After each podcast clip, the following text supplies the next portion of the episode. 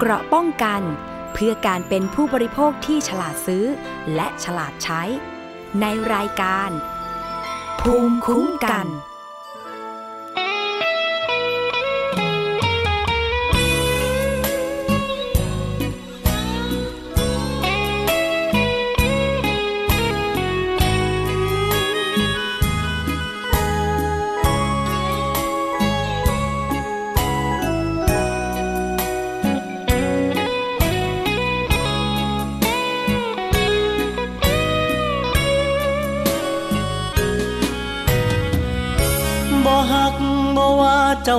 อกคำแพงเว้าน้ำพ่ออายมีแหงอย่าแห่งลายเด้อน้ำใจ จอบแหนมเจ้านานจนย้ายมาเฮ็ดงานไกลๆอาชีพขายแรงเลี้ยงกาย หัวใจไร้วาสนา อย่าเครียดจะว่ากันทอเดินนาถ้าเห็นผู้เบาห่างๆรบกวนน้องทางสายตา เป็นลูกจ้างเขา งานหลายเจ้านายเขาว่า ทางออกคือลอยส่งตา เก็บภาพเจ้ามาลอเลี้ยงแรงใจ ช่วยเดินผ่านไกล ทักทายสักคำนำพา เทคแค่อายด้วยหางตา แค่วันละหน่อยได้ไหม ส่งยิ้มมาบ้าง คงบเปลืองเวลาเกินไป พอได้ตัวหัวใจ มีแหงฮึดลุยสร้างฝัน บ่หักบ่ว่าเจ้าดอกคำแพงเว้าน้ำพ่ออายมีแหงเดินแข่งปัญหารายวันบ่หวังได้พร้อมขอแค่มองให้มีใจมันขอยืมหน้ามาเข้าฝัน แค่นั้นก็เป็นบุญใจ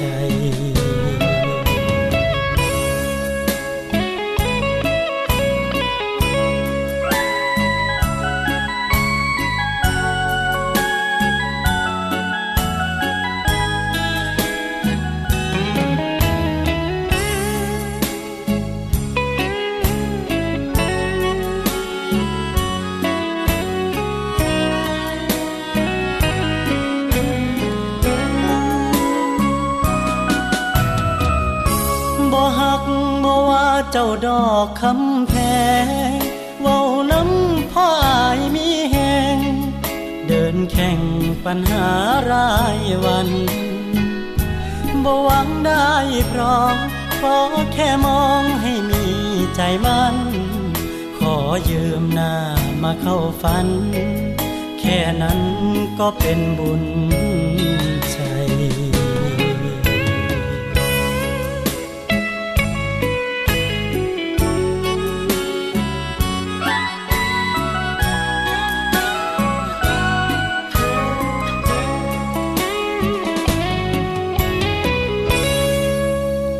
สวัสดีค่ะ คุณผู้ฟังคะวันนี้นะคะ กลับมาพบกับรายการภูมิคุ้มกัน รายการเพื่อผู้บริโภคกับสวนีอีกครั้งหนึ่งค่ะ เราพบกันทุกวันจันทร์ถึงวันศุกร์นะคะ เวลา 11นาฬิกาถึง 12นาฬิกาค่ะ ฟังและดาวน์โหลดรายการได้นะคะ ไม่ว่าจะเป็นฟังสดหรือว่าฟังย้อนหลังค่ะ ทาง www.thaipbsonline.net นะคะ และแอปพลิเคชัน ที่ฟังทั้งมือถือทุกที่ทุกเวลาค่ะ ทาง thaipbs.or.th นะคะแฟนเพจเข้าไปกดไลค์กันได้ค่ะ ทาง www.facebook.com/thaipbsradiofan หรือว่าโทรมานะคะที่สถานีของเราค่ะ ทางหมายเลขโทรศัพท์ 027902666 นะคะ ขอสวัสดีไปยังสถานีวิทยุชุมชนที่เชื่อมโยงสัญญาณกับเราอย่างด้วยดีมาตลอดค่ะ สวัสดีไปยังสถานีวิทยุชุมชนคนหนองย่าไซ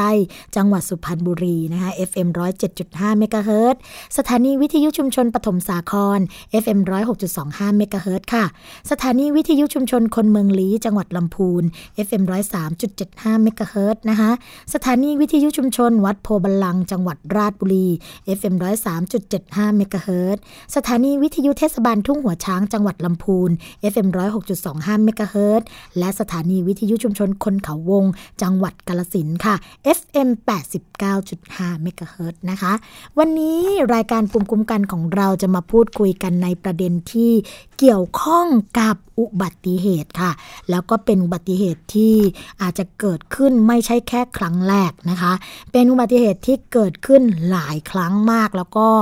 ล่าสุดนะคะเป็นอุบัติเหตุที่เกิดขึ้นที่ถนนราชพฤกษ์ค่ะ เป็นรถ 18 ล้อนะคะ แล้วก็ทำตู้คอนเทนเนอร์ร่วงขวางบริเวณถนนตรงนั้นนะคะทำให้รถติดหนักมากค่ะ เมื่อ เมื่อประมาณช่วงวันที่ 6 พฤษภาคมนะคะ เจ้าหน้าที่ที่สอนอตลิ่งชันค่ะ ก็ไปตรวจสอบที่เกิดเหตุ พบรถพ่วง 18 ล้อพลิกคว่ำนะคะ แล้วก็ทำตู้คอนเทนเนอร์ตกลงบนถนนค่ะ กีดขวางช่องทางจราจร ถนนราชพฤกษ์ฝั่งขาเข้านะคะ ซึ่งเหตุการณ์ตรงนี้เนี่ยอาจจะโชคดีกว่าหลาย ๆ เหตุการณ์ เพราะว่าไม่มีผู้บาด จ็บนะคะแล้วก็ไม่มีผู้เสียชีวิต แต่ทั้งนี้ทั้งนั้นค่ะ อุบัติเหตุแบบนี้นะคะ เราก็ไม่อยากที่จะให้เกิดขึ้นนะแล้วก็ถ้าเกิดขึ้นแล้วมันไม่โชคดีแบบครั้งนี้จะเป็นอย่างไรนะ วันนี้ค่ะเรามาพูดคุยกับ นักวิชาการนะที่ทำงานเกี่ยวกับเรื่องของการศึกษาด้านความปลอดภัยในเรื่องของการขับขี่นะแล้วก็เรื่องของความปลอดภัยทางถนนด้วย มีความเชี่ยวชาญทางด้านวิศวกรด้วยนะคะ คุณรักสิทธิ์ทิติพัฒนาพงศ์ค่ะ ตอนนี้อยู่ในสายกับเราเรียบร้อยแล้วนะคะ สวัสดีค่ะ คุณรักสิทธิ์ค่ะสวัสดีครับ คุณสวรรณีครับ ค่ะ เป็นเหตุการณ์ที่เกิดขึ้นนะคะตรงนี้เนี่ยต้องบอกว่า ลักษณะแบบนี้เกิดขึ้นหลายครั้งมากเรื่องของรถตู้คอนเทนเนอร์ที่อาจจะมีการหลุดออกจากตัวของรถบรรทุกนะคะแล้วก็ทำให้เกิดความเสียหายอย่างครั้งนี้ค่ะ เกิดความเสียหายคือกีดขวางจราจร แต่ว่าครั้งก่อนๆที่ผ่านมานะคะ ก็มีไปหล่นทับรถ ส่วนตัวกันบ้าง หล่นทับรถตู้กันบ้าง ตรงนี้เนี่ยมีการศึกษาหรือว่ามีข้อมูลไหมคะว่า แท้ที่จริงแล้วปัญหาหรือว่าสาเหตุหลักที่เกิดขึ้นตรงนี้เนี่ยเกิดจากอะไรอะคะคุณรักสิทธิ์คะอ่าครับอยากจะนำเสนอในในในหลายด้านนะครับ อย่างแรกเนี่ยก็คือเรื่องการบังคับใช้กฎหมายนะครับ จริงๆแล้วเอ่อก็มีท่านอาจารย์ท่านอื่นได้ได้ได้นำเสนอไว้นะครับ ว่าว่าจริง ๆแล้วเราเอ่อเรามีกฎหมายอยู่นะครับ ว่าถ้าไม่ได้ ทำการติดตั้งหรือว่ายึดยึดแน่นให้แข็งแรงเนี่ย สามารถปรับได้ถึงห้าหมื่นบาทนะครับโดยพรบนะครับอย่างไรก็ตามนะครับ ก็ยังยังยังยังพบว่าหลาย ๆ ผู้ประกอบการเนี่ย ยังไม่ทำการล็อกตู้นะครับ ไม่ว่าอาจจะทำให้เสียเวลาหรือว่าอะไรก็ตามนะครับสาเหตุหนึ่งเนี่ยก็เนื่องมาจากว่าเวลาถ้าทำการล็อกตู้แล้วเวลาคนขับขับขับผิดพลาดขึ้นมาแล้วแล้วมีการเหวี่ยงจนจน ตัวทั้งตู้และรถเนี่ย เสียเสียการควบคุมนะครับ เสียการทรงตัวเนี่ย ตัวรถมันจะไปกับตู้พร้อมกันไปด้วยทำให้ผู้ประกอบการเนี่ยสูญเสียโอกาสในการนำรถไปใช้ต่อนะครับ อ่า ก็คือรถลงไปด้วย เสร็จแล้วก็ต้องเสียเวลาไปกู้กลับมาอาจจะมีความเสียหายทำให้วันรุ่งขึ้นไม่สามารถนำมาใช้ได้ ในขณะที่ถ้าไม่ล็อกตู้ตู้ก็หล่นลงมาเท่านั้นเองนะครับ แต่ว่ามันก็ถือว่าเป็นการประกอบการที่ไม่มีความรับผิดชอบ ค่ะในส่วนของตัวผู้ประกอบการเองที่เรามักจะพูดถึงกันนะคะว่า โอ้ขาดความรับผิดชอบในส่วนของตรงนี้ เพราะว่าอาจจะกลัวเรื่องของความเสียหายของตัวเองหรืออะไรก็แล้วแต่ มีการเคยมาพูดคุยเพื่อหาแนวทางหรือว่าทางออกเรื่องนี้ร่วมกันไหมคะอ่าก็ได้ทราบข่าวนะครับว่าหลายหลายผู้ประกอบการเนี่ยก็คือจะพยายามยึดหลัก ให้ถูกต้องตามกฎหมายไว้ไว้ไว้เป็นเบื้องต้นนะครับ ซึ่งส่วนที่ดีก็มีเยอะนะครับ เพราะว่าตามสมาคมหลาย ๆ ที่นะครับ ที่เป็นผู้ประกอบการรุ่นใหม่เขาก็ทำการส่งเสริมนะครับ ให้ให้ดำเนินกิจกรรมอย่างปลอดภัยแล้วก็อย่างถูกต้องครับ เพราะว่าการทำถูกต้องตามกฎหมายเนี่ย มันเป็นขั้นขั้นต่ำของความปลอดภัย ส่วนถ้าท่านไหนจะทำได้ดีกว่านั้น มันก็เป็นสิ่งที่ดีนะครับ ค่ะ ค่ะ ในส่วนของศูนย์วิจัยยานยนต์ แล้วก็ระบบขนส่งอัจฉริยะนะคะ ที่ทางคุณนักสิทธิ์เนี่ยดำเนินการแล้วก็ดูแลเกี่ยวกับเรื่องนี้ด้วยเนี่ยมีการพูดคุยถึงปัญหาเหล่านี้ ที่จะนำไป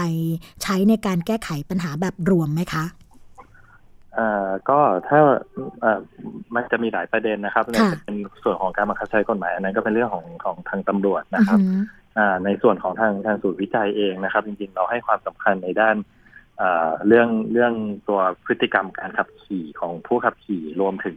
ถ้าในอนาคตเนี่ยเราสามารถใช้ระบบอะไรที่เสริมความปลอดภัย เช่นจังหวะบางจังหวะเนี่ยพฤติกรรมบางจังหวะเนี่ยที่ที่ทำให้ตู้หล่นเนี่ยจริง ๆ แล้วมันจะเป็นการขับขี่ที่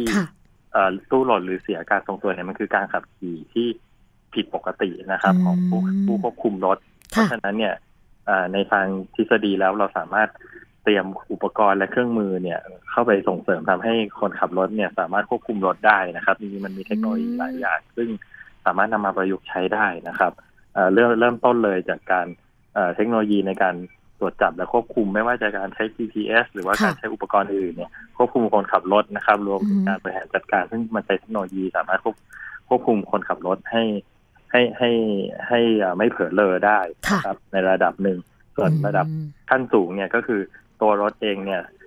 ในต่างประเทศเนี่ยเริ่มมีการบังคับใช้ตัวระบบควบคุมการทรงตัวอัตโนมัตินะครับ ขนาดว่ามีตู้คอนเทนเนอร์มีน้ำหนักแล้วเนี่ย เวลาการขับขับขี่ที่พลาดพลั้งไปเนี่ย ตัวระบบอัตโนมัติในตัวรถยนต์เนี่ย สามารถบังคับไม่ให้ไม่ให้รถเนี่ย เสียการทรงตัวหรือพลิกคว่ำได้นะครับ สามารถดึงป้องกันไว้ได้ ซึ่งถ้าการ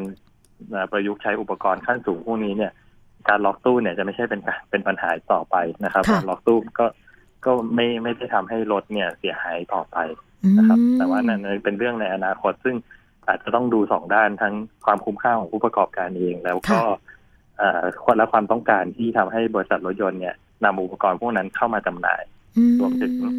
อาจจะเป็นมาตรการภาครัฐในการบังคับใช้นะครับ โอ้ฟังแบบนี้แล้วนะคะ เห็นในเรื่องของช่องทางของการนำเทคโนโลยีมาใช้เรื่องของการควบคุมเรื่องของความปลอดภัยในการที่เราจะใช้รถใช้ถนนร่วมกัน โดยเฉพาะอย่างยิ่งเรื่องของปัญหาต่างๆ ที่อาจจะต้องมีการควบคุมเรื่องของพฤติกรรมของคนขับนะคะ เรื่องของความเผลอเรอก็ดี เรื่องของความไม่ใส่ใจก็ดีที่นี้โซนีลองคิดเล่นๆขึ้นมานะคะ คุณนักสิทธิ์ว่าอย่างเรื่องของตัวสลัก เรื่องของการล็อกรถแบบนี้นะคะ นอกจากเทคโนโลยีที่จะเข้ามาช่วยเรื่องของการทรงตัวของรถ หรือว่าการควบคุมรถเวลาเกิดปัญหาแล้วเนี่ยมีแบบเซ็นเซอร์ไหมคะ อย่างเช่นว่ารถคันไหนไม่มีการล็อกสลักให้ดีนะคะ ก็จะไม่สามารถที่จะขับไปได้หรือเอาง่ายๆค่ะ ร้องเตือนอยู่นั่นแหละ จนกว่าที่จะล็อกสลักได้ แบบแบบนี้เนี่ยเทคโนโลยีแบบนี้นี่พอที่จะเป็นไปได้ไหมคะ ในทางเทคโนโลยีแล้วเป็นไปได้ครับ แล้วก็แต่ว่าสุดท้ายแล้วมันขึ้นขึ้นอยู่กับการบังคับใช้นะครับ เช่นอาจจะให้ประกาศว่าเป็นส่วนหนึ่งของของระบบ GPS เพราะฉะนั้นข้อมูลที่ได้จากเซนเซอร์เนี่ยจะรายงานเข้าไปใน GPS เลยว่ามีการล็อกตู้เป็นประจำหรือไม่นะครับ หรือว่าไม่ได้การล็อกตู้ หรือว่าก่อนออกรถต้องล็อกตู้ ซึ่งตัวนี้จะถูกบันทึกจริงๆในการสอบสวนจะทำให้ให้ให้ให้สามารถสืบหา ปัญหาได้ง่ายขึ้นนะครับ ว่าการที่ไม่ล็อกตู้เนี่ยเกิดจากใครนะครับ เกิดจากขั้นตอนไหนในในในในในกระบวนการในกิจกรรมทั้งหมดเพราะว่าอย่างเรื่อง GPS ใช่ไหมคะ คุณลักษิตเขาก็มีการนำมาใช้ว่าอ่าบางทีขับขับไปน้ำมันหายอ่าน้ำมันหายไปไหน น้ำมันหายไปโดยที่ไม่รู้ว่า เอ๊ใช้งานจริง หรือมีการลักลอบ ขโมยไปนะฮะผู้ประกอบการส่วนใหญ่ก็ใช้ระบบ GPS เข้ามาในการควบคุมแล้ว ทีเนี้ยตรงนี้สวนีก็เลยคิดว่า เอ๊ะก็น่าจะเป็นไปได้อย่างที่คุณนักสิทธิ์ว่าใช่ไหมคะใช่ครับ อืมค่ะ แล้วในส่วนของการบังคับใช้กฎหมายอะเราพูดไปละ ถือว่าเป็นตัวสำคัญหรือว่าเป็นหัวใจสำคัญในการแก้ไขปัญหาทุกอย่างอย่างที่เราเราเราเห็นกันอยู่นะคะ ประเด็นต่อมาค่ะ นอกจากเรื่องของการบังคับใช้กฎหมาย คุณลักษิตคิดว่าจะมีประเด็นไหนที่สามารถที่จะเข้ามาควบคุมหรือว่าแก้ไขปัญหาตรงนี้ได้อีกคะประเด็นจริง ๆ อยู่ที่ทางนโยบายของภาครัฐนะครับ แล้วก็การ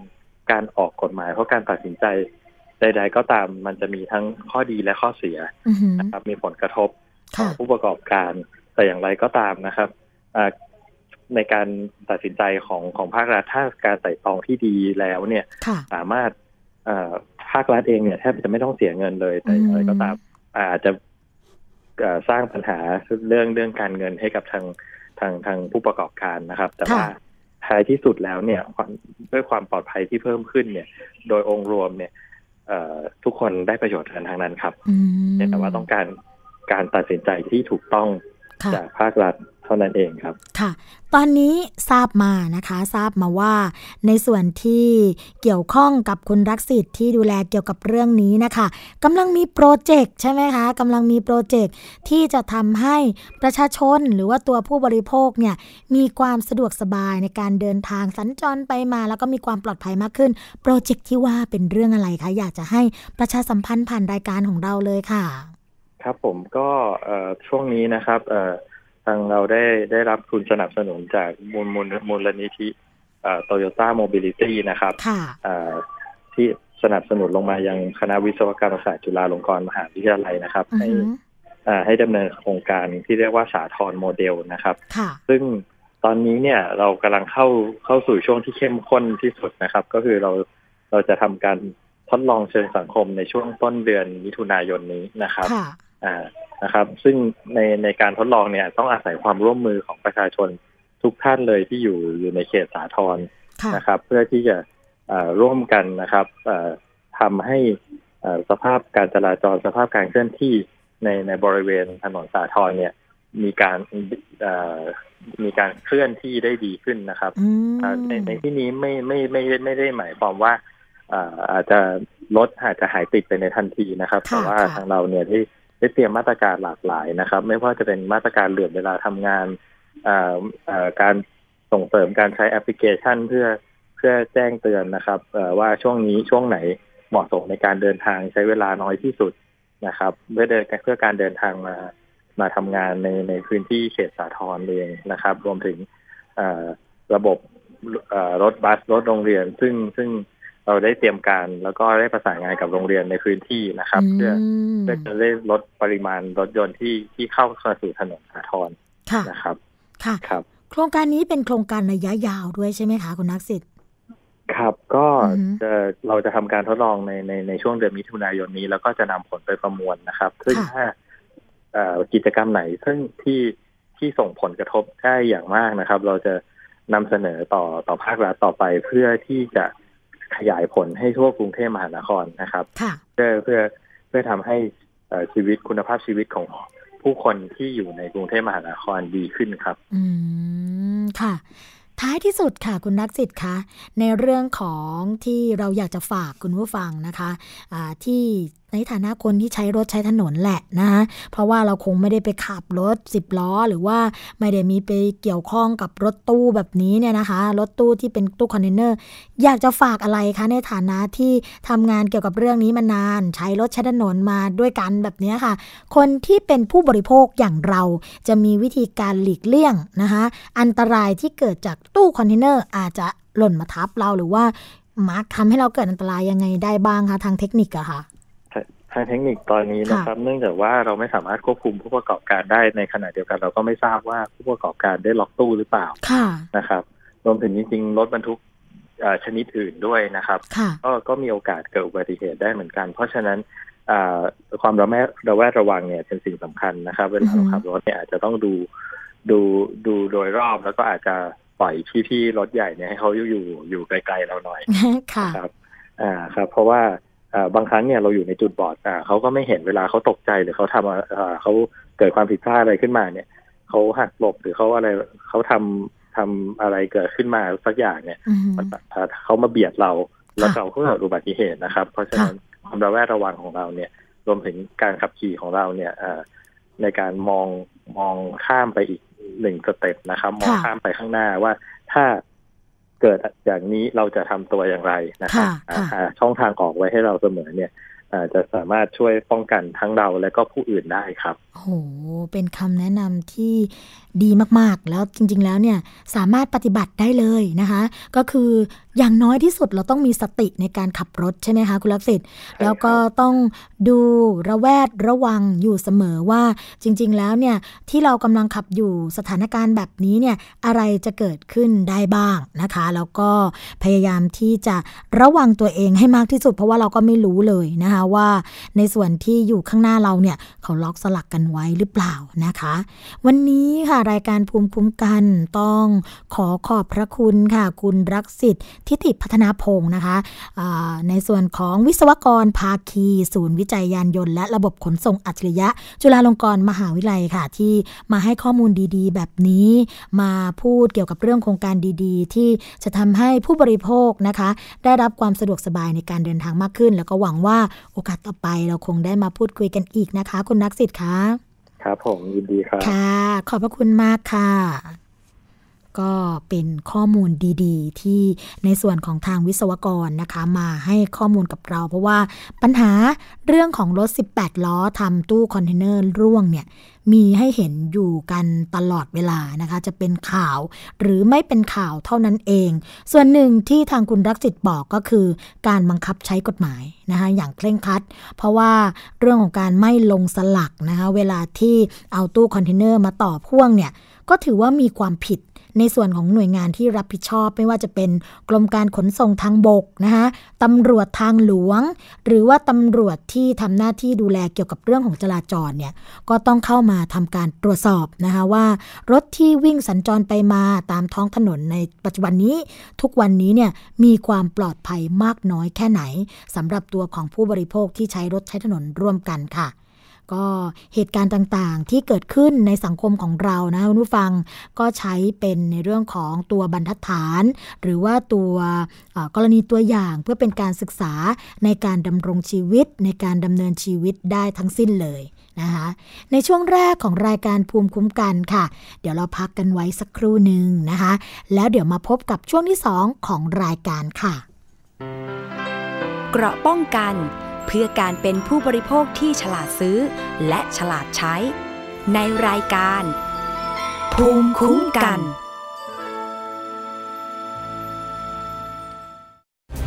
เมื่อน้ำแล้ง เจอพลังน้ำใจ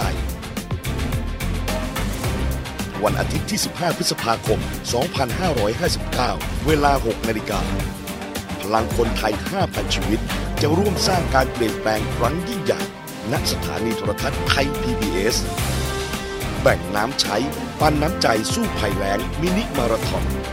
ไทย PBS และสมาพันธ์ชมรมเดินวิ่งเพื่อสุขภาพไทย รวมพลังน้ำใจ เดินวิ่งช่วยเหลือผู้ประสบภัยแล้ง เปิดรับสมัครทางออนไลน์ที่ www.thaipbs.or.th/watersharingrun ตั้งแต่วันนี้เป็นต้นไป หรือสมัครด้วยตนเอง ที่สถานีโทรทัศน์ไทย PBS ถนนวิภาวดีรังสิตเริ่มสุกที่ 22 เมษายน 2559 ตั้งแต่เวลา 10นาฬิกาถึง 17นาฬิการายได้หลังหักค่าใช้จ่าย เพื่อช่วยเหลือผู้ประสบภัยแล้ง ค่าสมัคร 350 บาท สอบถามที่โทร 027902398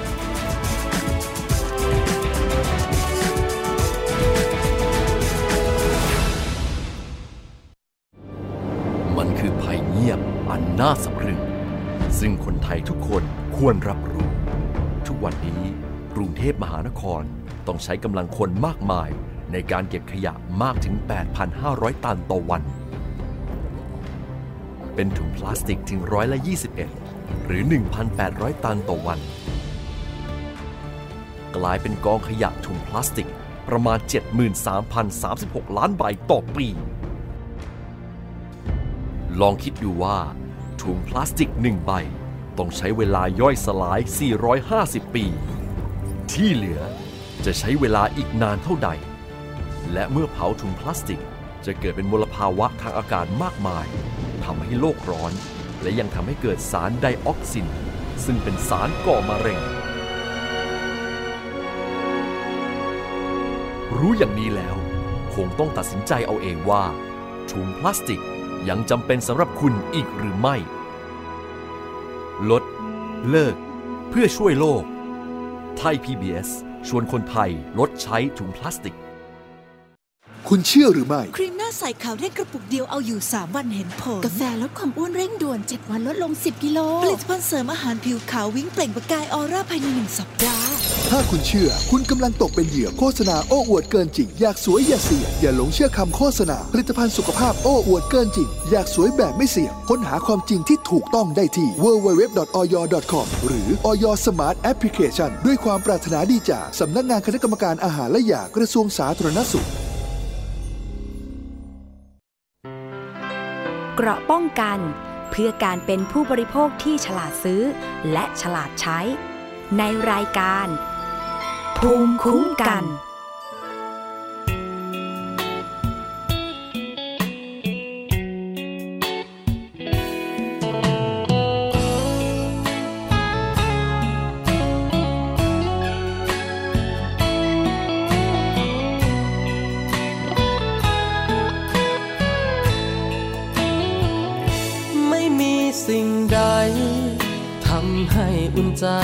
เท่าเธอ ในทุกวันที่ตื่นมาเจอ กับเรื่องราวรุมเร้าร้อยพัน ใช้ชีวิตร่วมกับความเหงา เดินตัวเปล่ามานานแสนนานจนเธอมาแต่งตั้งให้ฉัน เป็นบุคคลสำคัญของใจ แค่เรื่องเล็กน้อย ก็คอยเทคแคร์ทำงานอยู่ก็ยังดูแล ให้รู้สึกดีๆมากมายยกตัวอย่างชีวิตวันนี้ทำงานไปก็เพลยยิ้มไป เหตุก็เพราะมีกำลังใจ ส่งมาไม่ขาดสายจากเธอ ถ้าเดาไม่ผิดคิด ถึงกันอยู่ใช่ไหม ดีจังที่ความห่วงใยถูกส่งมาให้สม่ำเสมอ อยากบอกอีกครั้งว่ารักจัง รักเธอคำนี้ยามที่เราเจอ เธออยากจะฟังข้างหูหรือเปล่า บอกเธอหรือยัง ว่าดีใจที่มีเธอ ตั้งแต่วันแรกที่เจอ จนวันนี้ก็รักเหมือนเก่า อยากกระซิบให้ฟัง ว่ามีเธอแล้วใจลืมเหงา ทุกแรงใจที่ใช้ก้าวได้จากคำบันวานๆของเธอ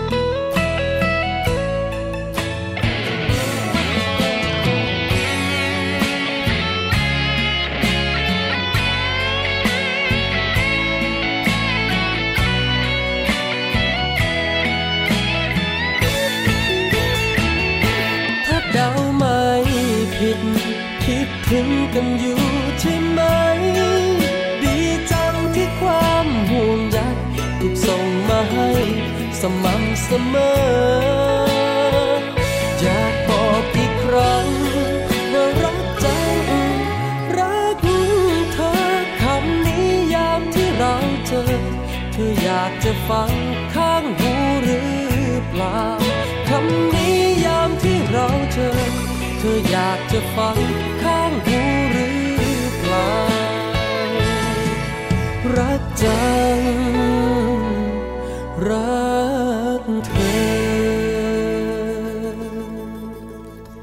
พบกับช่วงที่2ของรายการภูมิคุ้มกัน รายการเพื่อผู้บริโภคนะคะ เราพบกันทุกวันจันทร์ถึงวันศุกร์ค่ะ เวลา 11นาฬิกาถึง 12นาฬิกานะคะ ฟังและดาวน์โหลดรายการได้ค่ะ ทั้ง www.thaipbsonline.net นะคะ หรือว่า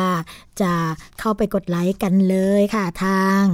Facebook นะคะ ก็เข้าไปที่ www.facebook.com/thaipbs นะคะเรดิโอค่ะ อันนี้ก็เข้าไปเพื่อที่จะติดตามข้อมูลข่าวสารนะคะ ของทางไทย PBS กันได้หรือว่าจะเข้าไปทางหน้าเพจของไทย PBS ก็ได้นะคะ ก็สามารถที่จะเชื่อมโยงหรือว่าเข้าไปกดที่รายการวิทยุนะคะ ตรงนั้นก็เป็นอีกช่องทางหนึ่งที่จะเข้าถึงกันได้ค่ะสำหรับช่วงที่ 2 ของรายการนะคะ เราก็มีประเด็นมาฝากคุณผู้ฟังค่ะ โดยเฉพาะนะคะในส่วนของกรมสุขภาพจิตตอนนี้เนี่ยก็มาชวนการลดละเลิกเล่านะคะเพื่อป้องกันการตกเป็นอัจญากรค่ะ นายแพทย์เจษดาโชตดำรงสุขค่ะอธิบดีกรมสุขภาพจิตนะคะ ก็บอกว่า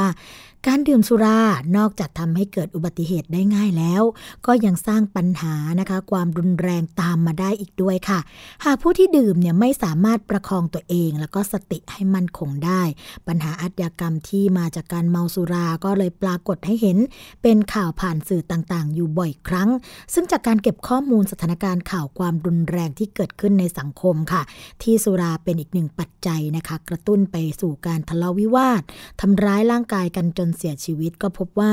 ในรอบ 3 เดือนที่ผ่านมานะคะปรากฏเป็นข่าวเนี่ยไม่น้อยกว่า 10 รายต่อเดือนค่ะ สอดคล้องกับรายงานการรับแจ้งเหตุ แล้วก็การดำเนินการของสำนักงงานตำรวจแห่งชาตินะคะ เกี่ยวกับฐานความผิดคดีอาญา ในปีงบประมาณ 2558 ค่ะคุณผู้ฟัง ที่พบว่าคดีอาญามีแนวโน้มเพิ่มสูงขึ้นนะคะ แล้วก็เปรียบเทียบจากปีก่อนหน้า ก็ได้แก่เรื่องของการทำร้ายร่างกาย การทำร้ายร่างกายผู้อื่นจนถึงแก่ความตาย การข่มขืนกระทำชำเรานะคะ การลักทรัพย์แล้วก็การชิงทรัพย์ค่ะ โดยสาเหตุสำคัญของการกระทำความผิดเนี่ยฐานทำร้ายร่างกายผู้อื่นก็มักจะมาจากการทะเลาะวิวาท อันเนื่องมาจากเมาสุรา ส่วนการข่มขืนกระทำชำเรานะคะ ก็มักพบ สาเหตุส่วนใหญ่เนี่ยมาจากเรื่องของชู้สาวแล้วก็เมาสุรา ทั้งนี้ก็เนื่องจากการที่ฤทธิ์ของสุราไปควบคุมสมองส่วนของความคิด การตัดสินใจแล้วก็การใช้เหตุผลนะคะทำให้ผู้ดื่มเนี่ยขาดสติ ขาดการยับยั้งชั่งใจ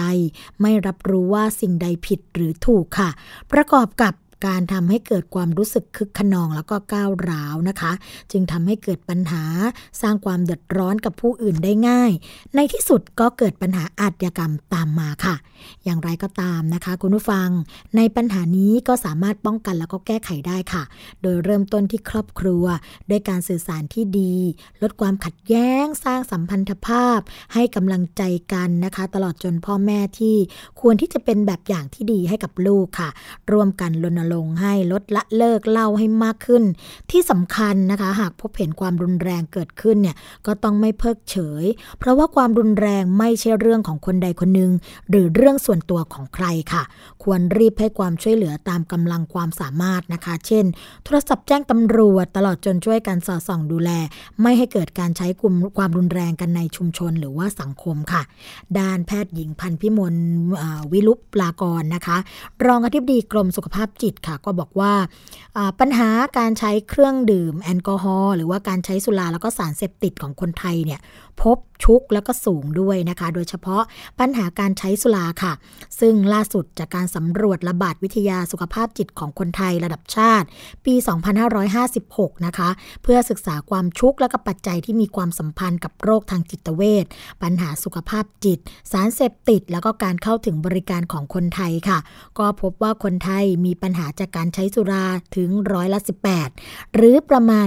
9.3 ล้านคนนะคะการลดละเลิกหรือว่าไม่ดื่มเลยเนี่ยจึงเป็นวิธีที่ดีที่สุดในการป้องกันตัวเองในระยะยาวค่ะ ไม่ให้เป็นทั้งผู้เสียหายแล้วก็ผู้กระทำผิดนะคะ กรณีผู้ที่ดื่มค่ะ ก็อาจจะมีการวางแผนทำกิจกรรมอื่นทดแทนนะคะ โดยเฉพาะเรื่องของช่วงเวลาที่เคยดื่มเป็นประจำหลีกเลี่ยงกลุ่มเพื่อนที่เคยดื่มด้วยกัน หรือปฏิเสธโดยตรงว่ามีปัญหาด้านสุขภาพค่ะ รวมทั้งเรื่องของการลดปริมาณการดื่มให้น้อยลง การไม่ขับขี่ยานพาหนะขณะมึนเมานะคะ ซึ่งก็สามารถรับคำแนะนำได้จากแพทย์ผู้เชี่ยวชาญสำหรับผู้ที่นะคะต้องการที่จะเผชิญกับผู้ที่ดื่มสุรา ถ้าเลี่ยงที่จะไม่เข้าใกล้บุคคลนั้นได้ก็ควรเลี่ยงค่ะ แต่หากว่าไม่สามารถหลีกเลี่ยงได้ ก็ให้ปฏิบัติสามไม่คือ ไม่นิ่งนอนใจ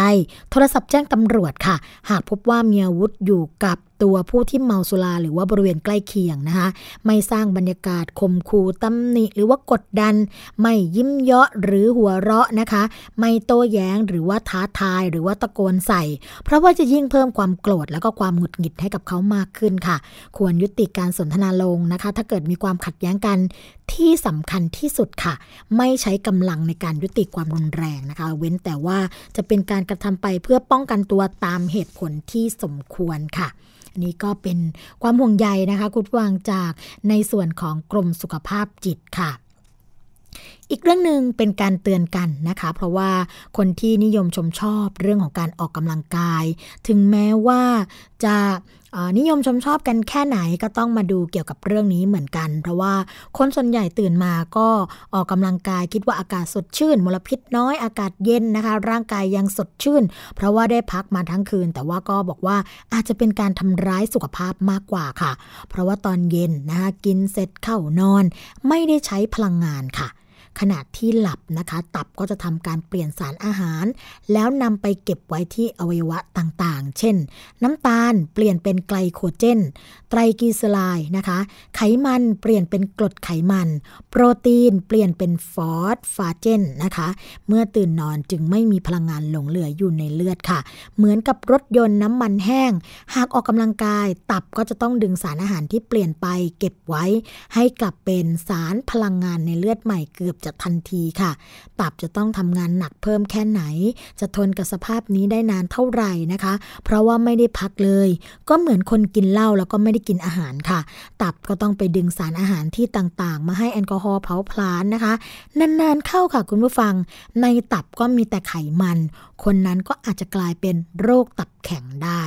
ที่ถูกต้องนะคะเขาบอกว่าจะต้องกินอาหารแล้วก็ต้องรอสองชั่วโมง ก่อนจึงจะไปออกกำลังได้ เช่นกินอาหารตีห้านะคะพอ7จ็ดโมงเช้าก็ออกกำลังกาย ฝรั่งค่ะมีคำว่า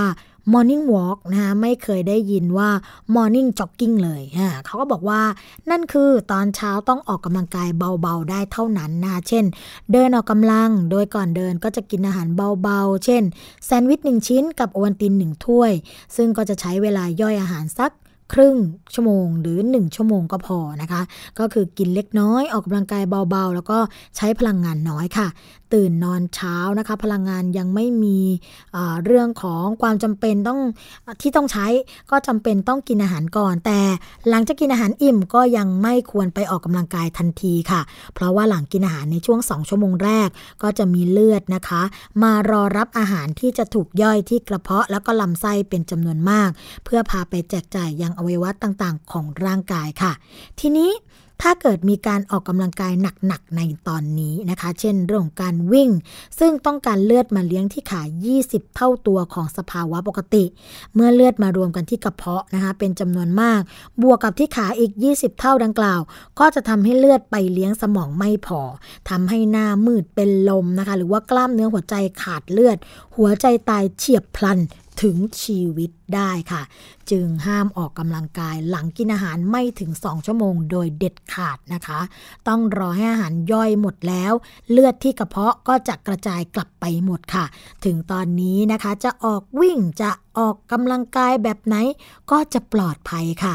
ลองพิจารณานะคะ เรื่องของการออกกำลังกายตอนเย็นกันบ้างค่ะ ถ้าเรากินอาหารเช้ากับอาหารกลางวันนะคะพอตกเย็นรับรองว่าพลังงานก็ยังมีเหลือเฟือค่ะ ตอนที่ทำงานใช้ไปไม่หมดแน่นอนนะคะคุณผู้ฟังสามารถออกกำลังกายได้เลย แต่ก็อาจจะต้องเติมอาหารอีกสักเล็กน้อยก่อนไปออกกำลัง เพราะว่าจะทำให้ไม่รู้สึกโหยค่ะ ซึ่งความจริงไม่ต้องกินอะไรไปเลยก็ยังได้นะคะ ข้อสำคัญค่ะเมื่อออกกำลังกายตอนเย็นเสร็จแล้ว ก็ให้ดื่มน้ำโดยค่อยๆ ดื่มจนรู้สึกอิ่มนะคะ พอกลับถึงบ้านท่านก็จะไม่รู้สึกหิว แล้วก็ไม่อยากกินอะไรอีกเลย หลังจากออกกำลังกายตอนเย็นนี้แล้วค่ะ เมื่อถึงเวลาเข้านอนนะคะ ก็จะเหลือสารอาหารค้างน้อยที่สุดตับไม่ต้องทำงานมาก สารอาหารก็ไม่ไปเก็บตามส่วนต่างๆ ของร่างกาย ก็จะไม่ทำให้อ้วนแล้วก็ไม่เหลือค้างนะคะ ในหลอดเลือด โดยเฉพาะไขมันค่ะ จึงเป็นวิธีที่จะลดไขมันในเลือดได้ดีที่สุดโดยไม่ต้องกินยานะคะ จากการวิจัยต่างประเทศก็พบว่า การออกกำลังกายตอนเช้า จะทำให้ภูมิต้านทานในร่างกายลดลง โดยการออกกำลังกายตอนเย็นจะทำให้ภูมิต้านทานเพิ่มขึ้นค่ะ ก็มีข้อแนะนำนะคะ คุณผู้ฟังคือเรื่องของการออกกำลังกายแบบแอโรบิกก่อนนอน เช่น การเดินบนสายพาน หรือว่าขี่จักรยาน 30 นาที 60 นาที หรือว่ายืนแกว่งแขน 20 นาทีก่อนนอนค่ะ ไม่ต้องกลัวนะคะว่าจะนอนไม่หลับ เพราะว่าร่างกายเนี่ยจะหลั่งสารเอนโดฟินออกมา ก็มีฤทธิ์คล้ายๆ มอร์ฟีนที่ใช้ฉีด ให้กับคนไข้หลังผ่าตัดค่ะ จะทำให้ง่วงนอนนะคะ แล้วก็คลายความเจ็บปวด คลายเครียดได้ดีค่ะ ฉะนั้นนะคะการออกกำลังกายเสร็จ อาบน้ำแล้วเข้านอนเลย ท่านก็จะนอนหลับสนิทชนิดที่ไม่ฝันค่ะ ซึ่งจะต้องการนอนเพียง 5 ชั่วโมงก็เพียงพอ สังเกตว่านะคะเวลาเราทำงานตอนช่วงกลางวัน เราก็จะไม่เพลียไม่ง่วงค่ะ นอกจากนี้นะคะ คุณผู้ฟังก็มีงานวิจัยใหม่ ๆ ออกมาก็พบว่า คนนอน 5 ชั่วโมงเนี่ยจะมีโรคเส้นเลือดหัวใจอุดตันน้อย กว่าพวกที่นอน 7-8 ชั่วโมงด้วยค่ะ อืม อันนี้ก็เป็นข้อมูลดีๆนะคะ ที่เรานำมาฝากคุณผู้ฟังกันค่ะสำหรับหน้าร้อนแบบนี้นะคะ เขาบอกว่า ผักหมูนะก็แพง ถั่วฝักยาวในตอนนี้พุ่งขึ้นเป็นกิโลละ 190 บาทต่อกิโลกรัมแล้วนะคะ ทางกระทรวงพาณิชย์ค่ะก็มีการลงพื้นที่เพื่อที่จะตรวจตลาดทุ่งครุนะคะ ก็เปิดเผยว่าอากาศร้อนเนี่ยก็ดันราคาหมูค่ะ แตะอยู่ที่กิโลกรัมละ 160 บาท แล้วก็ถั่วฝักยาว กิโลกรัมละ 190 บาทค่ะ ก็ต้องออกมานะคะ เรื่องของมาตรการการดูแลกัน โดยเรื่องนี้ได้รับการเปิดเผยจากนายวินิจฉัยจำแจ้งค่ะ ผู้ช่วยรัฐมนตรีประจำกระทรวงพาณิชย์นะก็เปิดเผยว่าภายหลังการลงพื้นที่ตรวจสอบราคาสินค้าใหม่ทุ่งตลาดใหม่ทุ่งครุค่ะ ก็พบว่า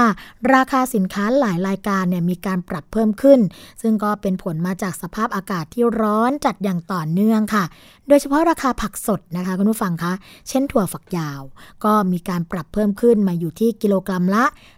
180ถึง190 บาทต่อกิโลกรัม จากเดิมในสัปดาห์ที่ผ่านมานะคะ อยู่ที่กิโลกรัมละ 130 บาทค่ะ ผักชีนะคะ ก็ปรับเพิ่มขึ้นเป็นกิโลกรัมละ 230 บาทค่ะ จากเดิมกิโลกรัมละ 170 บาทนะคะมะนาวค่ะคุณผู้ฟังคะ ปรับขึ้นเป็นลูกละ 9 บาท ขณะที่หมูเนื้อแดงก็มีการปรับเพิ่มขึ้นมาอยู่ที่กิโลกรัมละ 160 บาท จากสัปดาห์ที่ผ่านมานะคะที่อยู่ที่ 150 บาทค่ะ เป็นผลมาจากสภาพอากาศที่ร้อนจัด ส่งผลต่อการเจริญเติบโตของหมูนะคะ แล้วก็ทำให้หมูเนี่ยออกสู่การท้องตลาดได้น้อยลงค่ะ ส่วนราคาไก่สดทั้งตัว ก็ยังทรงตัวอยู่ที่ราคา 65-70 บาทค่ะคุณผู้ฟังคะ อย่างไรก็ตามนะคะ ในปีนี้ก็ถือว่า ราคาสินค้าเนี่ยมีการปรับขึ้นไม่มาก เหมือนกับปีที่ผ่านมาค่ะ แต่อาจจะมีระยะเวลายาวนาน เพราะว่าฝนทิ้งช่วง โดยกระทรวงพาณิชย์นะคะ ก็พร้อมที่จะดูแลราคาสินค้าอย่างใกล้ชิด หากมีปัญหายืดเยื้อก็อาจจะเสนอมาตรการต่อรัฐบาลค่ะ เพื่อช่วยแบ่งเบาภาระค่าครองชีพของประชาชนนะคะก็ต้องบอกว่ายุคนี้ สมัยนี้เนี่ยอะไรอะไรก็แพงไปหมดค่ะ เพราะฉะนั้นนะเรื่องของการประหยัดจึงเป็นสิ่งที่สำคัญมาก แต่ว่าบางคนก็บอกว่าโอ้ประหยัดกันแล้วนะคะ ประหยัดกันแล้วแต่ว่าก็ยังไม่สามารถที่จะควบคุมเงินในกระเป๋าให้เสถียรได้สักที แบบนี้ก็ต้องมาดูกันค่ะว่า ปัญหาที่แท้จริงของเราเนี่ยหรือว่าปัญหาทางเศรษฐกิจของเราคืออะไรนะคะ อีกเรื่องหนึ่งค่ะคุณผู้ฟังคะหลังจากที่มีข่าวคราวเกี่ยวกับเรื่องของของอุบัติเหตุนะคะเรื่องของอุบัติเหตุรถไฟกันมาเยอะมากเรื่องของรถเก๋งชนรถไฟรถไฟตกราง ตอนนี้กระทรวงคมนาคมค่ะ ก็มาสรุปแผน เรื่องของการเผชิญเหตุความเสี่ยงของระบบรางกันค่ะ โดยเรื่องนี้นะคะได้รับการเปิดเผยจากนายดรุณแสงฉายค่ะรองปลัดกระทรวงคมนาคมนะคะ ในฐานะประธาน การประชุมคณะกรรมการแผนความเสี่ยง และแผนการเผชิญเหตุค่ะ ก็บอกว่าที่ประชุมจะเร่งสรุปแผนเผชิญเหตุนะคะ เพื่อรองรับเหตุการณ์ที่เกิดขึ้นกับระบบ ขนส่งมวลชนกรุงเทพทั้งหมด ภายในเดือนพฤษภาคมนี้ เพื่อรายงานให้กับนายอาคมเติมพิทยาภัยศิษฐ์ค่ะ รัฐมนตรีว่าการกระทรวงคมนาคมค่ะ ก่อนที่จะลงนามในบันทึกข้อตกลงสัญญา ระหว่างหน่วยงานรางที่เกี่ยวข้อง เช่น การรถไฟฟ้าขนส่งมวลชนแห่งประเทศไทย หรือว่ารอฟมนะคะบริษัทรถไฟฟ้ารอฟทกรุงเทพมหานครเป็นต้น ซึ่งตอนนี้นะคะก็ยังมีการแก้ไขเรื่องของแนเผชิญเหตุอีกเล็กน้อย เพื่อให้มีการดำเนินการจริงนะคะแล้วก็ได้ผลชัดเจนมากขึ้น ซึ่งแผนเผชิญเหตุที่มีคณะกรรมการนะคะได้จัดระดับไว้เบื้องต้นเนี่ยก็มีอยู่ 4 ระดับด้วยกันค่ะคือ0ถึง3นะคะโดยระดับ 0 เช่น ผู้โดยสารก็จะเป็นลมบนรถไฟจะแก้ไขปัญหาอย่างไรนะคะ ซึ่งเรื่องนี้เนี่ยไม่กระทบการเดินรถระดับ 1 การให้บริการล่าช้านะคะ เรื่องของ การแก้ไขปัญหาว่าถ้าเกิดล่าช้า 5-15 นาทีเนี่ยจะมีวิธีการอย่างไรต่อไปนะคะ ระดับ 2 ค่ะ การให้บริการล่าช้าเกิน 15 นาที และระดับ 3 หยุดให้บริการ ซึ่งแต่ละหน่วยงานก็จะมีแผนการดำเนินงานของตัวเองนะคะ ว่าจะสนับสนุนการเดินทาง หรือว่าแจ้งให้ผู้โดยสารรับทราบเกี่ยวกับข้อมูลได้อย่างไร เพื่อมีการวางแผนนะคะ ปรับเปลี่ยนการเดินทาง กรณีที่เกิดเหตุต่างๆขึ้นมาค่ะ อันนี้ก็เป็นแผนนะคะ ที่ในส่วนของกระทรวงคมนาคม ก็พยายามที่จะดูแลในส่วนของตัวผู้บริโภค ให้ผู้บริโภคได้รับการชดเชยเยียวยา หรือว่าการเดินทางที่มีความปลอดภัยมากขึ้นนั่นเองค่ะ คุณผู้ฟังคะ อีกเรื่องหนึ่งนะคะ คุณผู้ฟังคะเป็นเกล็ดความรู้ที่เรานำมาฝากกันเกี่ยวกับเรื่องของขิง สมุนไพรครู่ครัวไทยค่ะ นอกจากจะนำมาทำอาหาร ให้กลิ่นและรสชาติดีแล้วนะคะสรรพคุณทางยาก็ยังช่วยบรรเทาอาการต่างๆ ได้ ซึ่งเมื่อทำมาเป็นเครื่องดื่มเพื่อสุขภาพ จึงทำได้ประโยชน์แบบเต็มๆ วันนี้ค่ะรายการภูมิคุ้มกันก็เลยมี 5 ประโยชน์ จากการดื่มขิงมานำเสนอ รับรองว่าถูกใจคุณผู้ฟังที่รักสุขภาพอย่างแน่นอนนะคะ ข้อที่ 1 ค่ะ เรื่องของการบรรเทาอาการคลื่นไส้และอาเจียน จุดเด่นที่สำคัญที่สุดของขิงก็คือ เรื่องของการแก้ไขปัญหาเกี่ยวกับท้องไส้ต่างๆนะคะคุณฟัง เช่น แพ้ท้อง จุกเสียด ปวดท้อง มีลมในกระเพาะอาหาร แล้วก็ท้องเสียนะ นอกจากนี้ก็ยังดีสำหรับผู้ที่เดินทางระยะไกล แล้วก็มีเด็กที่เมารถไปด้วย อย่างไรก็ตามค่ะ ก็ควรปรึกษาแพทย์ที่ชำนาญนะคะ เกี่ยวข้องกับเรื่องนี้เนี่ยก่อนการใช้ทุกครั้งด้วยค่ะ ข้อที่2นะคะก็คือเรื่องของการชะลอกระบวนการแก่ชราค่ะขิงเนี่ยเขาบอกว่าอุดมไปด้วยสารต้านอนุมูลอิสระ ที่ผ่านมาก็มีการศึกษาได้นะคะ แล้วก็มีการแสดงให้เห็นถึงประโยชน์ของขิงในระดับต่างๆ การส่งเสริมประสิทธิภาพการทำงานของสมอง แม้แต่การชะลอกระบวนการแก่ชราซึ่งจะช่วยชะลอการเริ่มต้นของโรคอัลไซเมอร์นะคะ ข้อที่ 3 ค่ะ ช่วยผ่อนคลายนะคะ ขิงมีส่วนช่วยในเรื่องการไหลเวียนโลหิตค่ะ นอกจากนี้นะคะสรรพคุณของขิงเนี่ยก็ยังทำให้เกิดความรู้สึกอบอุ่นภายใน และความง่วงนะคะแม้ว่าขิงจะไม่ทำให้เราเนี่ยหลับโดยตรง แต่ก็มีประโยชน์นะคะสำหรับเรื่องของการนอนไม่มากก็น้อยค่ะ 4. ค่ะ หยุดอาการปวดปวดกล้ามเนื้อนะคะ แม้ว่าจะช่วยเรื่องการเผาผลาญแต่ขิงก็กลับไม่ช่วยในเรื่องของการลดน้ำหนักค่ะ ถ้าว่าคุณรู้สึกปวดเมื่อยหลังจากออกกำลังกายขิงก็จะช่วยบรรเทาอาการปวดกล้ามเนื้อได้นะคะ ข้อ 5 ค่ะ มีลมหายใจสดชื่นอ่าขิงและกระเทียมเนี่ยเป็นพืชในตระกูลเดียวกัน แต่ก็มีสรรพคุณแตกต่างกันโดยสิ้นเชิงนะคะ ในเรื่องของกลิ่นของลมหายใจ ขิงเนี่ยจะช่วยทำความสะอาดเพดานปากของคุณค่ะ ขณะที่ชาขิงนะคะ จะช่วยปรับรสชาติให้เป็นกลาง และจะทำให้ลมหายใจหอมสดชื่นด้วยค่ะ เคล็ดไม่ลับนะคะ ถ้าเกิดเราเนี่ยไม่ชอบกลิ่นขิงค่ะ ก็สามารถที่จะเติมมะนาว หรือว่าสะระแหน่เพื่อกลบกลิ่นของขิงได้ เช่นเดียวกับการเติมน้ำผึ้งน้ำแอป เปิลนะคะ หรือว่าอบเชยเพื่อกลิ่นที่เบาบางลงค่ะ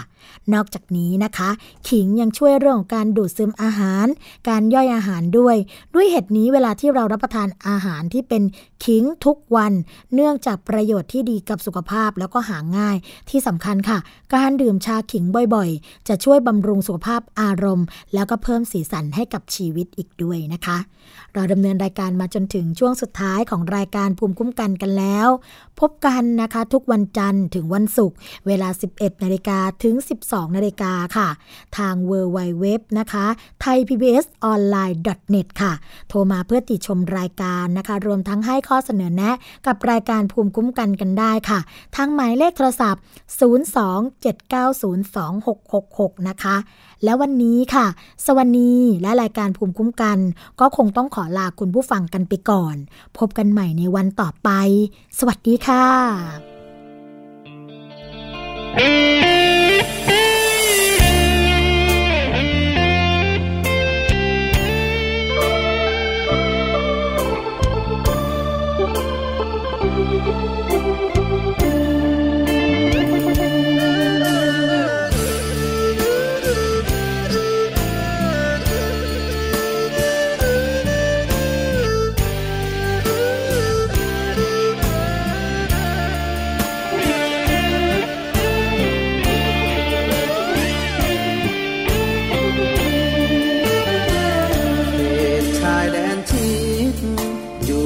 ดติดกันไม่ไกล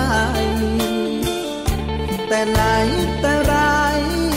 ข้าแม่กับไทยรักกัน แต่บัดนี้นากลับมารบราคาฟัน จากคนที่เคยผูกพัน มาเกลียดกันช่างเป็นไปได้ที่เป็นทหา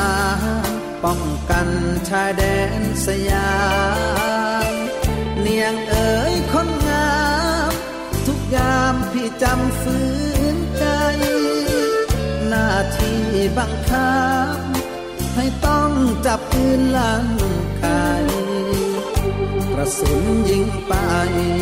เหมือนยิงใส่หัวใจเราคืนเสียงปืนแตก ใจพี่แทบแหลกสลาย เห็นคนล้มตายเห็นคนร้องไห้กอดกันโศกเศร้า เป็นห่วงดวงใจป่านนี้จะเป็นไงเล่า เปิดด่านชายแดนเงียบเหงา ไม่เห็นหน้าเจ้าใจหายอยากวิงวอนว่าายแดนให้สิ้นเสียงปืนให้รักเคยชื่นหวนคืนกลับมาไวๆบ้านใกล้ชายคา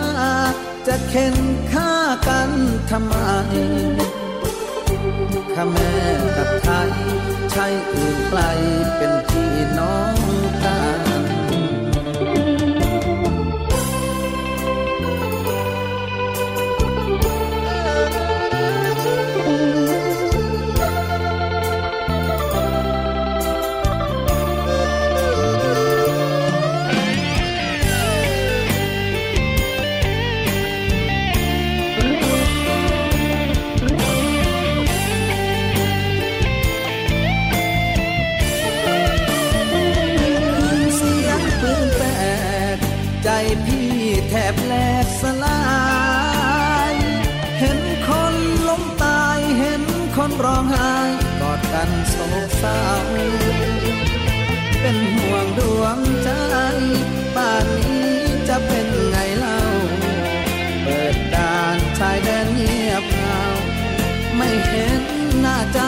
ใจหาย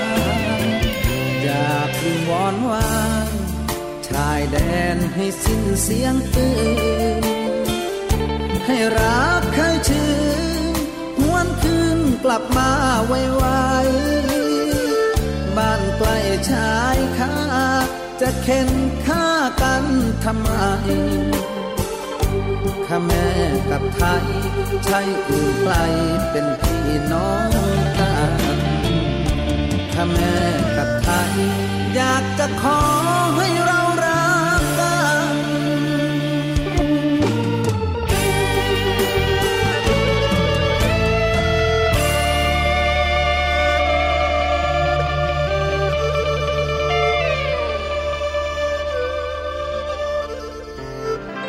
เกราะป้องกันเพื่อการเป็นผู้บริโภคที่ฉลาดซื้อ และฉลาดใช้ ในรายการ ภูมิคุ้มกัน